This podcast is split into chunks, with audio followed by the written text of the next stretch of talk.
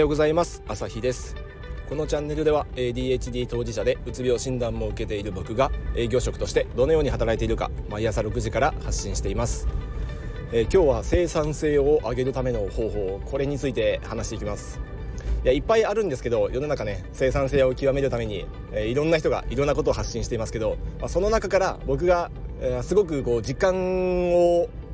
実感あるもの試してみて実際にこれは効果があるなと思ったことこれを一つ、えー、取り上げます。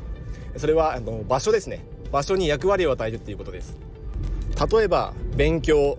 例えば読書、えー、これに集中してやりたいけどなかなか集中できない。身が入らない。ついついスマホを触ってしまうとかそういうことってありませんか？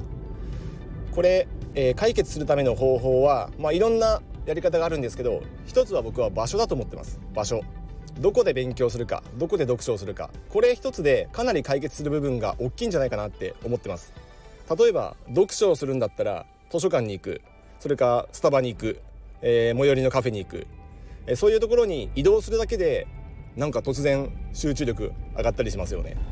まあ、これは多分その場所で読書をするために勉強するためにそっちに、あのー、ね、こう赴いて実際にこう道具を出してやっているわけでそれ以外にやることがないからもちろんそれができるっていうのもあると思います、まあ、他にも例えば寝室に行ったら寝るっていう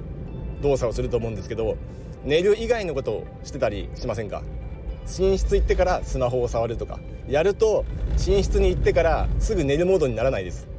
寝室行ってスマホを触ってってやってたら逆に頭が冴えてきたりなんかやりたいことが出てきちゃったりあ明日これもやんなきゃとか今日のこれやり残してたとかなんか余計なことがいっぱい出てきて寝る前に寝る以前に脳が覚醒しちゃったりしますよね。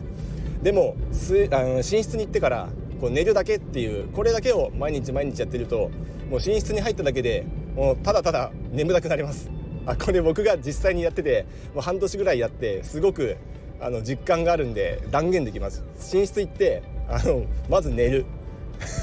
まず寝るっていうかまあそれでおしまいなんですけどこれやってたらもう寝室行ってベッドに入った瞬間にもう眠くてたまらないというか気づいたらもう5分も経たずに寝落ちしてるそういうようなあの経験がもう実際してるんでこれはね断言できますね。これをこう間違ってスマホを触り出したりすると、うん、寝室って寝る場所って今ね僕は頭にもう完全に記憶されてるんで、まあ、体全身にねすまんと寝室行ったら寝るっていう風にもうインプットされてるんですけどこれで別なことやりやり始めると寝室が寝る場所じゃなくてなんかいろいろ作業する場所になっちゃったりして良くないです。寝るための場所だったのに寝るっていうねこれの一つの行動が取りにくくなってしまいますね。だから同じようにえーと、この部屋は勉強する部屋だって決めつけちゃえばその部屋には何も置かずデスクと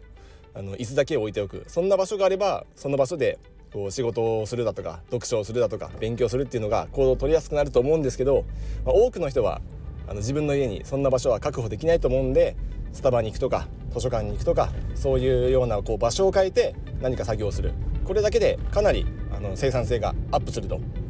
間違いないです。僕結構この学生時代からあの高校生かな。大学受験の時にあの近くのあのミスドに行って勉強してたんですけど、まあ、その時から自分家でやるよりもこうカフェとかそういうとこに行って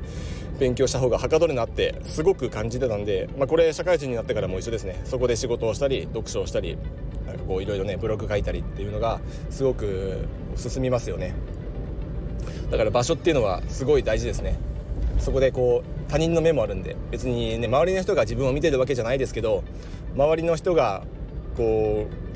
ういると わざわざカフェに来て寝てるのかこいつはみたいな そういう風に思われたくないからやっぱり勉強しますよね、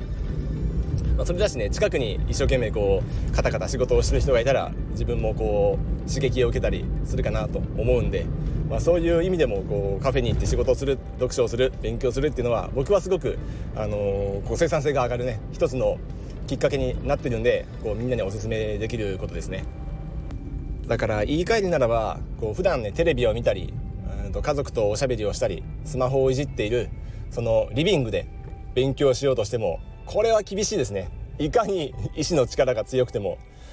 いやスマホ触っちゃうでしょそこにいたら。なんか気が付いたらお腹空いたなとか言ってキッチンに移動してなんか食べるものを漁ってたりね。そのうち飲み物も飲み始めたりあここ掃除したいなとか思って掃除し始めたり。これになるともうおしまいなのでそのためにまず場所を作って環境を整備してそこでやりたいことをやる。これが一番いいかなと。まあ、その環境を作るために掃除しないでくださいね。そこはぜひぜひ。あの、ね、僕も経験はありますけど。だからまずはその場所を、うん、作るのに時間がかかるんだったら移動してしまえと。もうすでに環境はあるんだからどっかに。図書館に行くのにそんなにこう費用がかからないコストかかんないですよね。利用料にお金はかかんないし。まあそういうふうに環境を変えたらすごく生産性が上がるかなと思います。会社でもあのフロアで自分のデスクで勉強するよりも勉強じゃない仕事するよりもこう空いている会議室とかを使った方がいいっていうのは結構いろんなあのビジネス系のスキル発信してる人が言ってますよね。空いている、えー、会議室を使えと。そこで集中して、えー、作業をこうやっちまうんだと。会議室にいたらこう誰も話しかけてこないし集中して目の前のことにこう作業に没頭できるというところがあるんで、まあ、そういう意味でもこう場所を変える役割を場所に与えてそこで自分がやることを明確にするというのがすごく生産性アップに手っ取り早くこう行動を移せるそういう手段じゃないかなっていうふうに思います。もう今日から今すぐ実践できることじゃないかなと思うので、まあ、ちょっと試してみてほしいですし僕はもうずっと日々これをやってるんで最近ちょっと間違って あの、寝室でベッドの上でちょっとスマホをいじって、え、気づいたらこう15分とか経ったんでおやばいやばいと思ってあのすぐこう寝るモードにしましたけど